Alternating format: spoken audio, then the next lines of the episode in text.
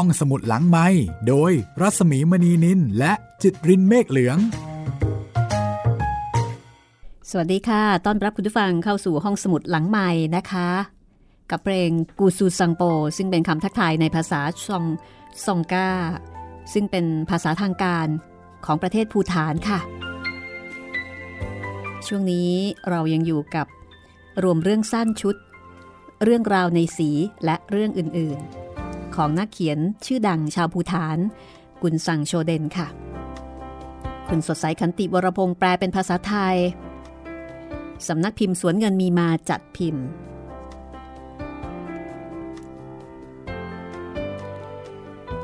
เลือกเรื่องสั้นจากหนังสือเล่มนี้มาเล่าให้คุณได้ฟังนะคะ เพื่อเป็นการเรียนรู้ ประเทศที่ได้ชื่อว่า เป็นดินแดนที่มีความสุข เป็นประเทศที่หลายคนไป แล้วก็รู้สึกทึ่ง ไม่มีขอทาน ไม่มีคนจรจัดหรือว่าคนไร้บ้านนะคะ หรือว่าถึงจะมีก็อาจจะน้อยมาก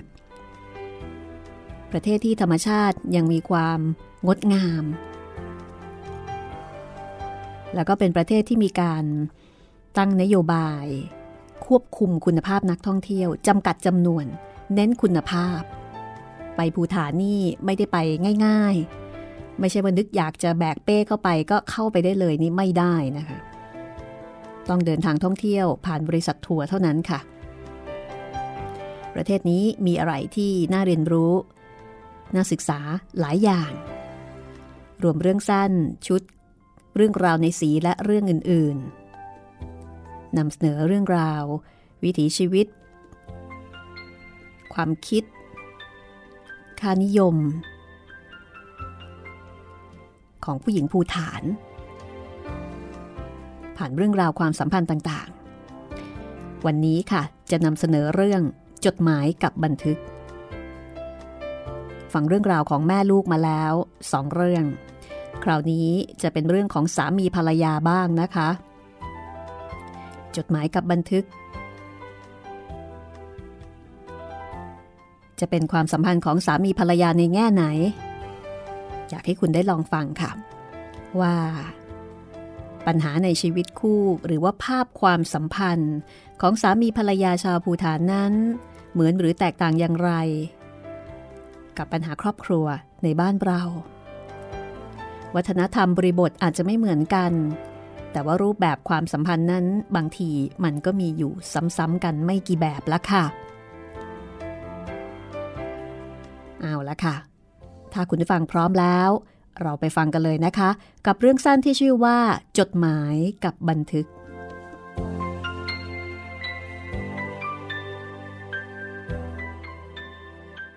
เวลาผ่านมาสิบกว่าปีแล้ว จู่ๆลาโม ก็ได้รับจดหมายจากสามี เขียนมาบอกว่าให้เธอไปอยู่กับเขาที่ทิมพูเมืองหลวง ในจดหมายบอกว่า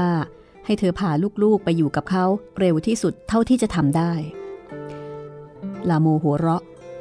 เมื่อลูกพี่ลูกน้องอ่านจดหมายนี้ให้เธอฟัง เพราะว่าเธออ่านไม่ออกเขียนไม่ได้ พี่อย่าล้อฉันเล่นนะไม่ตลกเลย อ่านเท่าที่เขียนในจดหมายเถอะพ่อของลูกทิ้งฉันไปเมื่อสองปีก่อน แล้วก็ไม่พูดอะไรเลยสักคำไม่บอกเหตุผลด้วยซ้ำแต่ทำไมตอนนี้ ถึงมาขอให้ฉันไปอยู่กับเขา ข้าก็ไม่รู้ทำไมเขาขอให้แกไปอยู่กับเขาข้าไม่ได้พูดเล่นนะมันโหดเกินไปที่จะเอาเรื่องแบบนี้มาทำเป็นเล่นๆข้าเฝ้ามองแกลำบากลำบนกับเด็กๆมาสองปีแล้ว แล้วก็ไม่รู้จะช่วยยังไง และจะเอาเรื่องแบบนี้มาล้อเล่นกันได้ยังไงกันอะไม่อยากฟังอีกหรือไง ว่าเขาเขียนอะไรอีกข้าจะอ่านต่อแล้วนะ เขาบอกว่าเขาสบายดี มีห้องพักสบายอยู่ในเมือง แล้วก็พอจะมีรายได้จากการตัดเย็บเสื้อผ้า ลาโมได้ฟัง ก็ไม่รู้ว่าควรจะคิดหรือว่าพูดอย่างไร แล้วเขาพูดอะไรอีกบ้างจ๊ะ แค่นี้แหละ ข้าอ่านทั้งหมดแล้ว ลูกพี่ลูกน้องตอบแล้วก็พับกระดาษส่งจดหมายคืนให้เธอ หญิงสาวถือกระดาษไว้ในมือ ไม่รู้ว่าจะทำยังไงกับมันดี สามีของเธอไม่อธิบายว่าทำไมเขาถึงอยากให้เธอกับลูกไปอยู่กับเขาที่ทิมพู และเขาก็ไม่ได้บอก ว่าตลอดสองปีที่ทิ้งเธอกับลูกให้อยู่กันตามลำพังนี้ เขาทำอะไรอยู่ เขาไม่ขอโทษสักคำกับพฤติกรรมที่ได้กระทำลงไป เขาได้แต่เดินจากครอบครัวไป ทิ้งลูกเมีย ให้ทนรับความเวทนาซ้ำซากจากชาวบ้าน ลาโมรู้สึกอับอาย เมื่อหญิงชาวบ้านเอาเสื้อผ้าของลูกที่โตแล้ว มาให้ลูกๆของเธอใช้ต่อ และเธอก็ต้องเจ็บปวดกว่านั้น เมื่อบางครั้งต้องไปขอยืมอาหารจากพวกเขามาเลี้ยงลูก เหล่านี้คือความอับอายคือความเจ็บปวด ที่สามีมอบให้กับเธอ จากการที่เขาทิ้งเธอไปเดินจากเธอไป แล้วนี่แกจะทำยังไงต่อไป คนอ่านจดหมายถามหลังจากที่ลาโมงเงียบไปครู่ใหญ่ ลาโมพูดอะไรไม่ออก เธอสับสน จนไม่อาจจะเข้าใจได้กับสิ่งที่เกิดขึ้น เออ มันก็ขึ้นอยู่กับแกแล้วนะ แต่ข้าคิดว่า แกน่าจะไปนะ ลูกแกก็ยังเล็กอยู่ มันต้องมีคนช่วยเลี้ยงดูพวกเขา แล้วใครล่ะ จะดีไปกว่าพ่อของเขาเองลาโมถอนใจ ก่อนจะบอกว่า ฉันอยู่ต่อไปอย่างนี้ไม่ได้ แต่จะไปทันทีที่เขาพยักหน้าเรียก ฉันก็ทำไม่ได้เหมือนกัน ฉันเป็นเมียเขา เป็นแม่ของลูกเขา ไม่ใช่ทาสที่ต้องคอยทำตามคำสั่ง ไม่ใช่ตุ๊กตาของเล่น ที่พอเบื่อแล้วก็จะโยนทิ้ง ลาโมพูดอย่างใจกล้า เปรียบเทียบได้ดี แต่จะมีประโยชน์อะไร ในเมื่อชีวิต มีทางเลือกน้อยมากแต่เมื่อลาโมไปขอคำแนะนำจากพ่อ พ่อก็บอกว่า ข้าเนี่ยอยากจะให้แกเลิกกับไอ้ผัวที่ไม่ได้เรื่องได้ราวคนนี้ซะ แต่ตอนนี้เขาอาจจะเปลี่ยนใจหันมาดีกับแกก็ได้ แกก็ยังสาวอยู่ ยังต้องมีผัว คนดีๆที่ไหนเขาจะมาแต่งงานกับแม่ลูกติดตั้งสองคน ไปอยู่กับเขาเถอะ ดูซิว่ามันจะเป็นยังไง แต่มันยังทำตัวเหมือนเมื่อก่อน ข้าก็ไม่มีทางเลือก ต้องยื่นมือเข้าไปช่วย ลาโมนึกภาพที่พ่อยื่นมือเข้ามาช่วย เปรียบเทียบกับสามี ที่ร่างสูงใหญ่ กล้ามเป็นมัดมัดพ่อของเธอก็แทบจะกลายเป็นคนตัวเล็กแคระไปทีเดียว เธอนึกเห็นพ่อรูปเครากระแอมทีทีพูดจาไม่เข้าท่า แทนที่จะพูดให้ตรงประเด็น สามีของเธอชื่อว่าดอจิคันดู เขาคงจะเข้ามาประชิดพ่อ ยิ้มอย่างก้าวร้าว พูดร้อยสิ่งพันอย่างก่อนที่พ่อจะทันกระแอมครั้งที่สอง การที่พ่อจะยื่นมือเข้ามาช่วย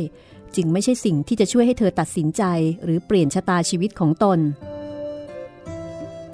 เธอมองลูกๆที่แต่งตัวมอซอ สีหน้าหิวโหย รออาหารที่แม่เตรียมไว้ให้ นึกถึงเปมา พี่สาวคนโต ที่ชอบพูดบ่อยๆว่า อยู่กับข้าได้นานตามที่แกอยากอยู่นะ ถึงยังไงนี่ก็เป็นบ้านของแม่เรา พี่สาวของเธอ ที่ชื่อว่าเยชิเปมา ถือเป็นหน้าที่ที่ต้องดูแลทรัพย์สินทุกอย่างในบ้านทันทีที่แม่ตายสามปีหลังจากแม่ตาย พ่อแต่งงานใหม่ ย้ายไปอยู่กับภรรยาใหม่ที่อีกหมู่บ้านหนึ่ง เยชิเปมาครอบครองทุกสิ่งในบ้าน แล้วก็บอกว่าสิ่งของเหล่านั้นเป็นของเธอ เธอจะถามอย่างโมโหโกรธา มื่อใครหยิบอะไรไปจากที่ทางของมัน เช่น ใครหยิบหม้อของฉันไปจากฉันฮึหรือบางครั้ง เธอก็อาจจะให้นมนิดๆหน่อยๆ กับเด็กคนใดคนหนึ่งแล้วก็บอกว่า นี่นมจากแม่บัวของข้านะ เธอแสดงความเป็นเจ้าเข้าเจ้าของอย่างชัดเจน อย่างแทบไม่เห็นว่าเป็นญาติ เหมือนกับว่าทุกสิ่งทุกอย่างเป็นของเธอ อันนี้ก็เป็นธรรมเนียมของภูฐาน ที่ว่า ถ้าแม่ตาย ลูกสาวคนโต ก็ต้องมีหน้าที่ดูแลทรัพย์สินทุกอย่างในบ้าน ผู้หญิงเป็นใหญ่ทีเดียวนะคะ แต่จริงๆแล้วการให้พี่สาวคนโตดูแล ก็ไม่ได้หมายความว่าให้ทุกสิ่งทุกอย่างกับพี่สาวคนโต ก็คือให้พี่สาวคนโตเนี่ยเป็นคนจัดการ แต่เยชิเปมาไม่ได้ทำแบบนั้น เธอครอบครองทุกสิ่งทุกอย่าง แล้วก็ทำให้น้องสาวอย่างลาโมกับลูก รู้สึกคล้ายกับว่าตัวเองเนี่ยเป็นผู้บุกรุกเข้ามาในบ้านของตนเอง อยู่อย่างอึดอัด จนกระทั่งวันหนึ่ง ลาโมก็ตัดสินใจเจรจากับพี่สาว พี่แบ่งบ้านให้ฉันอยู่สักส่วนหนึ่ง เราอยู่ใต้หลังคาเดียวกัน แต่ต่างคนต่างอยู่จะดีกว่าไหมจ๊ะ ฉันไม่อยากให้พี่มีภาระต้องดูแลพวกเรา พี่สาวก็บอกว่า ถ้าแกอยากให้เป็นอย่างนั้นก็ตามใจ แกใช้ห้องเล็กทางทิศเหนือแล้วกัน เตาไฟสร้างได้ไม่ยาก ฉันมีลูกตั้งสี่คน ให้แกมากกว่านั้นไม่ได้หรอก ห้องเล็กทางทิศเหนือเป็นห้องเก็บของ มืดมิด แสงแดดส่องไม่ถึง แต่ลาโมก็คิดว่า ไม่เป็นไร ก็ดีกว่าไม่ได้อะไรเลย เธอไม่เคยคาดหวังว่าพี่สาวจะมีน้ำใจให้กับเธอ จากนั้น ลาโมก็ถือโอกาสถามเรื่องการแบ่งที่ดิน พี่เอ็นดูฉัน ให้ห้องพักฉันแล้ว แต่ฉันก็ต้องกิน เราแบ่งที่นากันด้วยดีไหมจ๊ะ เยชิเปมา มีสีหน้าเครียดขึ้นมาทันที เธอค้อนน้องสาว ก่อนจะบอกว่า แกก็รู้ว่าเราไม่ได้มีนาหลายแปลงที่จะมาแบ่งกัน แต่ฉันคิดว่า แกอยากได้ที่นาเป็นของตนเอง เธอยกแปลงข้าวสาลีเล็ก ๆ ใกล้บ้านให้น้อง ทั้งสองคนไม่เอ่ยถึงที่นาอีกสี่แปลงกับแม่วัวอีกหกตัว มรดกที่แม่ทิ้งไว้ให้ เยชิเปมาพี่สาวของเธอไม่เคยคิดว่ามรดกเหล่านี้เป็นของคนอื่น นอกจากเธอ ซึ่งเป็นลูกสาวคนโต ลาโมรู้ว่าพูดไปก็เท่านั้น ไม่มีประโยชน์ที่จะขอให้พี่แบ่งอย่างยุติธรรม การแบ่งอย่างยุติธรรมต้องใช้เวลาพูดคุยกันหลายวัน แล้วก็อาจจะต้องมีคนกลางเข้ามาช่วยเจรจาต่อรอง หรือบางทีอาจจะถึงขั้นต้องต่อสู้กับทางกฎหมาย ซึ่งจะต้องไปตกลงกันที่ศาลซึ่งอยู่ในศูนย์ราชการ ต้องเดินทางจากหมู่บ้านของเธอไปเป็นวันๆเธอจะต้องจากลูกไปหลายวัน หรือว่าอาจจะหลายเดือน แล้วระหว่างนั้นพวกเขาจะกินอะไร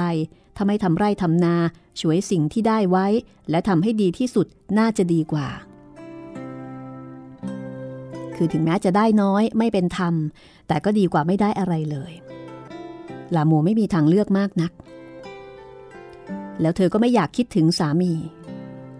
แต่ตอนนี้เธอนึกสงสัย ว่าสามีจะว่าอย่างไรในกรณีอย่างนี้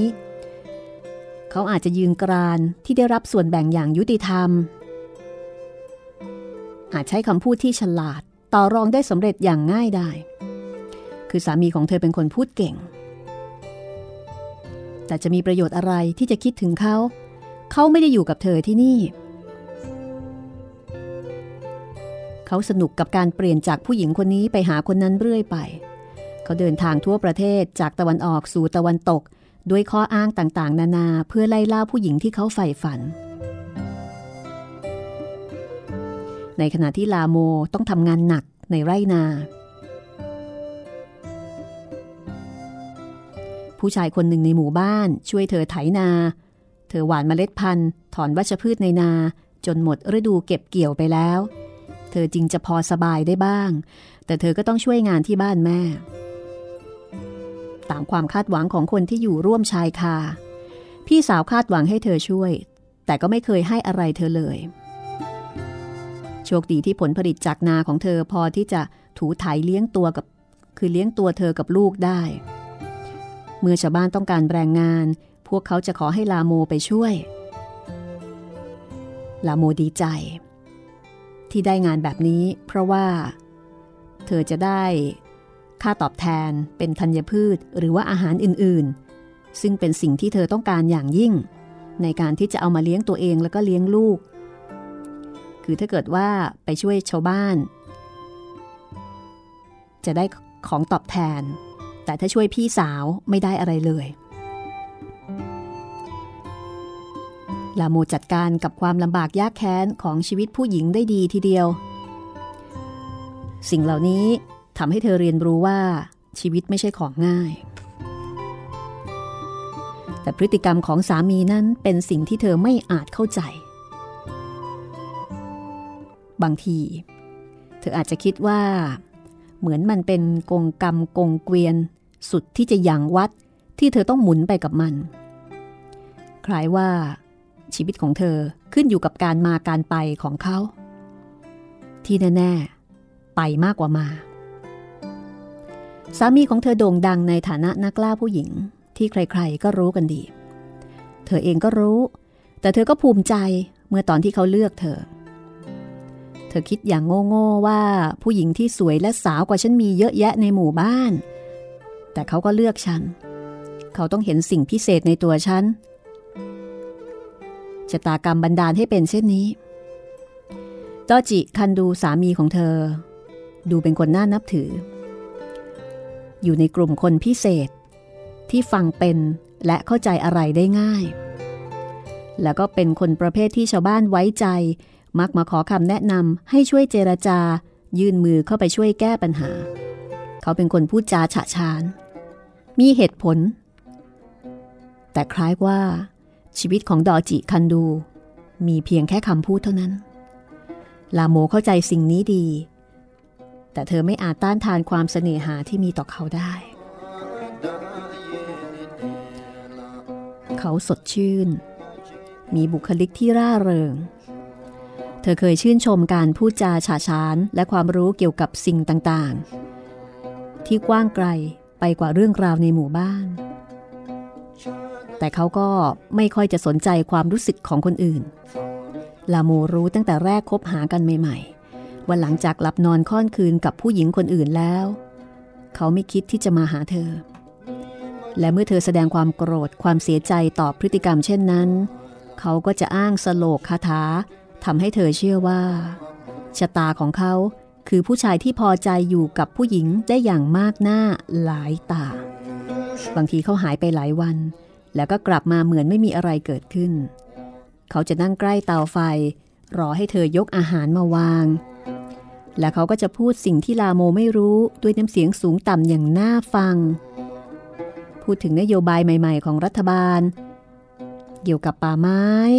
หรือในยะอันซ่อนเร้นของบทสวด ลาโมเคยชื่นชมเขา เธอบอกตัวเองว่าเธอโชคดีที่มีสามีอย่างเขา และไม่ถือสาพฤติกรรมไม่น่าให้อภัยที่เขาได้กระทำนี่คือความรู้สึกของลาโมเมื่อตอนที่ เธอมีสามีใหม่ ๆ แต่หลังจากปีแรกผ่านไป ชีวิตของลาโมเกิดอะไรขึ้น เดี๋ยวกลับมาฟังกันต่อค่ะ ห้องสมุดหลังไม้โดยรัสมีมณีนินและจิตรินเมฆเหลือง คุณกำลังติดตามเรื่องสั้น จดหมายกับบันทึก จากหนังสือเรื่องราวในสีและเรื่องอื่น ๆ ของกุนซังโชเดนนักเขียนชาวภูฐาน คุณสดใสขันติวรพงษ์แปลค่ะ จัดพิมพ์โดยสำนักพิมพ์สวนเงินมีมาฟังเรื่องยาวกันมาเยอะแล้ว ต่อเนื่องกันมาหลายเรื่องฟังเรื่องสั้นๆกันบ้าง มาฟังกันต่อกับชีวิตของลาโม แล้วก็ดอจิ คันดู ปีแรกหลังแต่งงาน ลาโมตั้งคันลูกคนแรก ดอจิคันดูสามีของเธอ ไม่แค่หายหน้าหายตาไปนาน แต่เขากลับไปอยู่กินกับผู้หญิงคนอื่นจากหมู่บ้านใกล้เคียง ที่ชื่อว่ารินเชนเปลดอน ซึ่งเธอสาวและสวยกว่าลาโม ลาโมเฝ้ามองอย่างเงียบๆ ด้วยความตกใจแล้วก็รวดร้าว เมื่อคู่รักหนุ่มสาวเดินจูงมือกันในที่สาธารณะ บางทีก็โอบกอดกันอย่างไม่อายสายตาผู้คน เมื่อท้องแก่มากเข้า เธอก็เริ่มกังวล เธออยู่คนเดียว ถ้าเกิดเจ็บท้องคลอดตอนดึกๆขึ้นมา เธอจะทำยังไง เธออาจจะตายทั้งกลมอย่างที่ผู้หญิงจำนวนมากเขาตายกัน แม้ว่า ความสัมพันธ์กับพี่สาวเยชิเปมาจะไม่ค่อยดีนัก แต่เธอก็ต้องขอความช่วยเหลือจากพี่เพราะไม่มีใคร ทุกคืนก่อนจะนอน เธอจะกลัวอย่างจับจิต ฝันแปลกๆทำให้เธอหลับไม่สนิท แต่พอเธอตั้งคันได้เดือนที่ 8 ดอจิคันดูก็กลับมา เขาทะเลาะกกับลินเชนเปลดอน เพราะลินเชนเปลดอนต่างไปจากลาโม เธอไม่เอออวยไปกับความไร้สาระของเขา เธอเป็นคนสวย แล้วก็มั่นใจ ว่าเธอจะไม่มีวันอยู่อย่างโดดเดี่ยวเปรียวเงา คือสวยเลือกได้ ดอจิคันดูก็ตัดสินใจกลับมาหาลาโม เขาขอโทษแล้วก็บอกว่าเป็นหน้าที่ที่เขาต้องมาอยู่ใกล้เธอเราะว่าตอนนี้เธอใกล้จะคลอด ลาโมเองจริง ๆ ก็นึกระแวง แต่ก็ยอมให้เขาอยู่ด้วย อย่างน้อยก็ดีเหมือนกัน ที่มีเขาอยู่ใกล้ๆ ตอนที่เธอกำลังหมดหวัง แต่เขาก็ไม่ได้อยู่จนถึงตอนที่เธอคลอดลูก เขากลับไปหาลินเชนเปลดอน เอากระติกน้ำร้อนที่ลาโมเก็บเงินซื้อไปด้วย ลาโมเก็บเงินซื้อกระติกน้ำร้อนนี้เพื่อที่จะเอาไว้ใช้สำหรับลูกที่คลอดใหม่ แต่สามีกลับเอากระติกไปง้อขอคืนดีกับชูรัก ในที่สุดลาโมก็คลอดลูก ทารกคลอดง่ายตามกำหนด พี่สาวมาช่วย หากไม่เห็นแม้แต่เงาของสามีหรือพ่อของเด็ก ลาโมจึงได้เข้ากลุ่มกับแม่ๆในหมู่บ้านที่ต้องเลี้ยงลูกตามลำพัง อย่างไม่แค้นเคืองหรือเสียใจ ลูกของเธอแข็งแรง และเธอก็เป็นแม่อย่างภาคภูมิใจ เธอได้ยินว่าดอจิคันดูสามีเดินทางไปทางตะวันออกกับชู้รักของเขา และเมื่อตอนที่ลูกอายุได้สามเดือน เธอได้รับห่อพัสดุจากพ่อของเด็ก เป็นข้าวสารหนึ่งถุงจากเมืองเคอร์โท กับเงินอีก 20 นูทรัม แต่ไม่มีจดหมายหรือว่าข่าวคราวใด ๆ จากเขา เธอบดข้าวเป็นอาหารของลูก ส่วนตัวเธอนั้นไม่กินข้าวนั้นแม้แต่เม็ดเดียว พอเด็กอายุใกล้สองขวบ สามีของเธอก็กลับมาที่หมู่บ้านอย่างคนเสียหน้า เพราะว่าชู้รักคือรินเชนเปลดอนแต่งงานไปกับผู้ชายอีกคน และผู้หญิงเก่งช่างคุย ขวัญใจคนล่าสุดของเขา สาวจากครอบครัวฐานะดีที่เคอโทก็เฉดหัวเขาออกมาจากบ้าน โดยให้เหตุผลว่า พอแล้วกับคำพูดหวานๆฉลาดฉลาดของเขาคำแนะนำฉลาดฉลาดไม่อาจช่วยไถนาหาฟืนมาเก็บไว้ในครัวได้ คือแค่พูดเนี่ย ใช้อะไรไม่ได้ ดอจิคันดู ยังพอมีสติอยู่บ้าง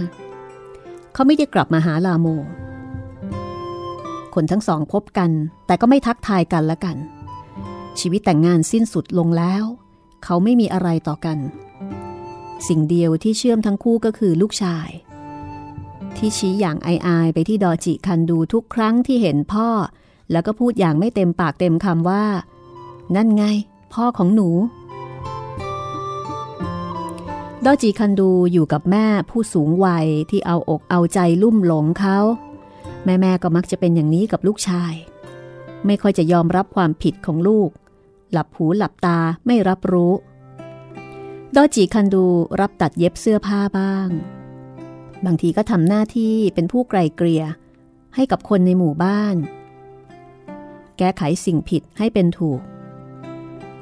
แล้ววันหนึ่ง เขาตัดสินใจ จะทำให้ชีวิตตัวเองถูกต้องสัที เขามาหาลาโม ตอนที่เธอกำลังทำงานอยู่ในนา เสนอตัวช่วยเธอทำงาน เธอปฏิเสธ แต่สุดท้ายเมื่อทนการรบเร้าจากเขาไม่ไหว เธอจึงยอมให้เขาช่วยถอนหญ้าในนา ชาวบ้านที่เห็นแล้วก็รู้ ต่างพากันดีใจว่า ดอจิคันดูกับลาโมคืนดีกันแล้ว ดีแล้วพ่อแม่ลูกจะได้อยู่ด้วยกันเสียที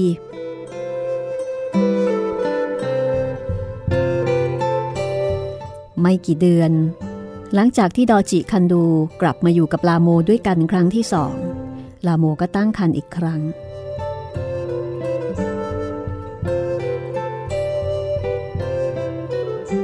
ดอจีคันดู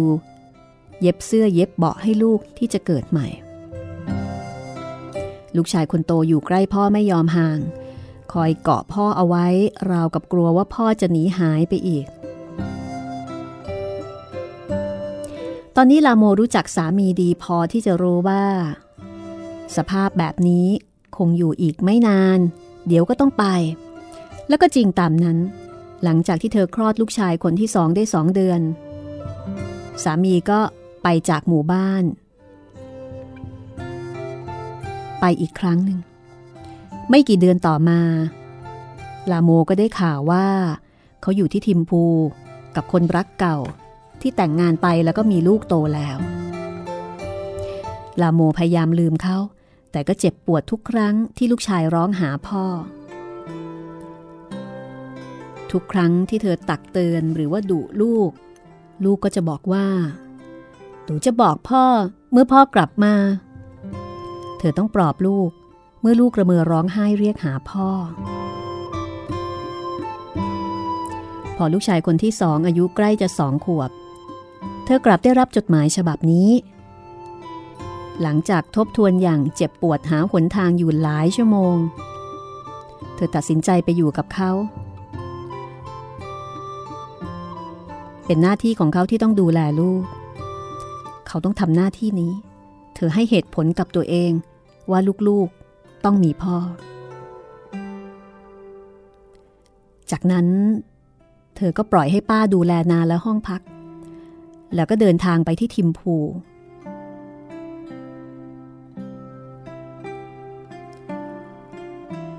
เธอสงสัยว่าชีวิตในเมืองใหญ่จะเป็นอย่างไร เธอไม่หวังอะไรจากดอจิคันดู เหตุผลเดียว ที่เธอตัดสินใจมาอยู่กับเขา เพราะคิดว่าน่าจะดีกว่า ถ้าลูกได้อยู่พร้อมพ่อพร้อมแม่ เพราะว่าลูกชายคนโตนั้น เอ่ยถึงพ่อแทบทุกวัน เขารู้ว่าการมีพ่อนั้นเป็นอย่างไร และพ่อก็ทำให้ลูกคนนี้ประทับใจไม่ลืม คือลูกรักพ่อมาก ดอจิคันดู อยู่ที่สถานีรถโดยสาร รอครอบครัวที่เดินทางมาจากต่างจังหวัด ลูกชายคนโตทลาไปหาพ่อ กอดเขาไว้เรากับจะไม่ยอมให้พ่อไปไหนได้อีก ส่วนลูกคนเล็กก็มองเขาอย่างแปลกใจ ลาโมไม่ทักทาย ไม่ยิ้ม ชี้ไปที่ห่อสัมภาระ เขาเดินไปยกห่อสัมภาระสะพายหลังพาลูกเมียเดินไปในเมือง ลูกชายเกาะชายเเรียกว่าโกะเป็นชุดของผู้ชายภูฐานนะคะ เกาะชายโกะของพ่อแล้วก็เดินไปกับเขา อย่างมีความสุข บางครั้งก็กระโดดโลดเต้น สบายใจอย่างไร้เดียงสา เด็กดีใจที่ได้พบพ่อ ลาโมสะพายลูกคนเล็กไว้บนหลัง สองมือหิ้วกระเป๋าไว้ด้านหน้า เดินตามสามีกับลูก ขณะเดียวกันก็นึกสงสัยตลอดว่าครั้งนี้เธอตัดสินใจถูกหรือไม่ ปรากฏว่าห้องพักของดอจิคันดู กว้างขวาง กว้างกว่าห้องของเธอในหมู่บ้านซะอีก เต่าน้ำมันก๊าซวางอยู่ตรงมุมห้อง เตียงนอนอยู่อีกมุมหนึ่งเธอกวาดตามองห้อง เสื้อผ้าไม่กี่ชิ้น แขวนอยู่ที่ตะปูที่ตอกเข้าไปในกำแพง มีลังกระดาษใส่เครื่องครัวอยู่สองสามลัง มีแค่นี้ไม่มีสิ่งอื่น แต่ห้องกว้าง เธอนึกสงสัยว่าเขาทำอะไรกิน แต่ก็ไม่ได้พูดอะไร เธอวางสัมภาระแล้วก็ปลดลูกลงจากหลัง แล้วก็ถามอย่างตรงไปตรงมาว่า เมียเธอล่ะ หมายถึงใคร สามีก็เผลอสงสัยไปด้วย ว่าเธอหมายถึงคนไหนกันแน่ในบรรดาเพื่อนสาวหลายคนที่เขามี เชอริงโชเดน อ๋อ คนเนี้ยเหรอ เธอว่าไงนะ หล่อนอยู่กับลูกๆที่โตกันแล้วที่อีกฝากหนึ่งของเมือง ฉันไม่เคยพบหล่อน เขาพูดแก้ตัวอย่างคล่องแคล่ว ทั้งๆทที่ลาโมแปลกใจ เมื่อเห็นความเป็นอยู่อย่างมัธยัติของเขา แต่เธอก็ไม่ถามอะไรต่อ เมื่อเห็นลูกหน้าบานอย่างมีความสุข ที่ได้พบพ่อคนดีของเขา จากนั้นไม่นาน เธอสังเกตเห็นจักเย็บผ้าฝุ่นจับ ซึ่งอยู่ที่มุมห้อง เห็นได้ชัดว่าเขาไม่ได้ใช้จักคันนี้ แต่อย่างน้อย เขาก็มีจักไว้ทำมาหากินสี่ห้าเดือนต่อมา ลาโมก็เกลี้ยกล่อมให้เขารับตัดเย็บเสื้อผ้า ลูกค้าเริ่มมีมาเรื่อยๆ เขาเย็บเสื้อผ้า เธอทำอาหารทำความสะอาดบ้าน แล้วก็เป็นลูกมือช่วยเขา ช่วยรีดผ้าพับผ้าที่เขาเย็บเสร็จแล้ว พวกเขาไม่เคยมีความสุขอย่างนี้มาก่อน เวลาผ่านไปอย่างรวดเร็ว หลายปี ลูกๆเข้าโรงเรียน ชีวิตเริ่มเข้าที่เข้าทาง ลาโมลืมการไปไปมามาอย่างน่าปวดใจของสามีไปแล้ว เขาสุภาพมากขึ้น เป็นช่างตัดเย็บเสื้อผ้าที่ดี ลาโมมองสามีอย่างชื่นชมและมีความหวัง เมื่อมีลูกค้ามากขึ้น โต๊ะทำงานและชั้นวางของเต็มไปด้วยผ้าที่จะต้องตัดเย็บในลักษณะต่างๆกัน เหมือนกับว่าชีวิตกำลังจะเข้ารูปเข้ารอย แต่ทันทีที่พวกเขาตั้งตัวได้เริ่มมีฐานะดีขึ้น เขาก็กลับไปหานิสัยเดิม เขาเป็นคนบ้าผู้หญิง เขาเล็งผู้หญิงคนหนึ่งไว้ เธอเป็นภรรยาของข้าราชการและเป็นลูกค้าประจำของเขา ในฐานะเมียของช่างตัดเสื้อ ลาโมไม่คาดหวังสิ่งใด เธอไม่สงสัยแม้ตอนที่เขาขอให้เธอเตรียมน้ำชากับอาหารไว้ต้อนรับลูกค้าของเขาเเพราะว่าปกติเขาก็มักจะมีน้ำใจอย่างนี้กับลูกค้าประจำวันหนึ่งเขาขอให้เธอทำอาหาร พอเธอทำเสร็จ ก็ขอให้เธอเอาผ้าไปส่งให้ลูกค้า เพราะว่าเขางานยุ่ง เธอก็ไม่สงสัยอะไร ดีใจที่ได้ช่วยเขา แต่เธอกลับมาเร็วกว่าที่คิด เพราะว่าบังเอิญพบลูกค้ากลางทาง จึงไม่ต้องไปไกลถึงบ้านเขาที่อีกฟากหนึ่งของเมือง เธอกลับบ้าน ราะว่ามีเสื้อผ้าอีกมากที่ต้องรีด พอมาถึงหน้าประตูบ้าน เธอก็ได้ยินเสียงบางอย่าง เธอเงียบฟัง ไม่ใช่การสนทนาระหว่างช่างตัดเสื้อกับลูกค้า ไม่ใช่การเจรจาเรื่องราคาหรือว่าการตัดเย็บ ไม่มีเสียงจักเย็บผ้า แต่เป็นเสียงเตียงลั่น เป็นเสียงของอารมณ์ที่เร่าร้อน เธอรออยู่นอกประตู จนประตูเปิด ผู้หญิงกำลังหัวเราะหน้าแดง เดินออกมา ลาโมชินกับการที่ ถูกสามีหักหลังเป็นประจำอยู่แล้ว เธอรู้สึกว่าไม่ได้อะไรขึ้นมา ถ้าจะทะเลาะกับคนทั้งคู่ เธอเดินไปที่เตียง ฉีกผ้าปูที่นอนปลอกหมอน โยนไปบนพื้นต่อหน้าสามี แล้วก็บอกว่า ฉันจะไม่แตะต้องที่นอนนี้อีก สามีหัวเราะเจือนๆ ใช้เท้า เขี่ยผ้าปูที่นอนและปลอกหมอนออกไป แล้วก็เดินไปนั่งที่จักเย็บผ้าทำงานต่อไป ลาโมเดินไปที่โต๊ะรีดผ้า ลงมือรีดผ้าไม่พูดไม่จา ขณะที่ทำงานเธอก็คิดใคร่ครวญพอรีดเสื้อได้สองกองพร้อมที่จะไปส่ง เธอรู้ว่า เธอจะต้องทำอย่างไร ธอให้โอกาสกับสามีอีกครั้งแล้ว และมันเป็นเสียอย่างนี้ เธอผ่านมาหลายครั้งหลายหน เธอรู้ว่าจะต้องทำอย่างไร เธอไม่อยากเสียเวลา เสียพลังงานและอารมณ์ กับการทรยศหักหลังอย่างไม่อาจเยียวยานี้ ไม่มีอะไรเปลี่ยนเขาได้ เธอไม่พูดอะไร ในขณะที่เขาก็เย็บผ้าต่อไป เหมือนไม่มีอะไรเกิดขึ้น วันรุ่งขึ้น เป็นวันอาทิตย์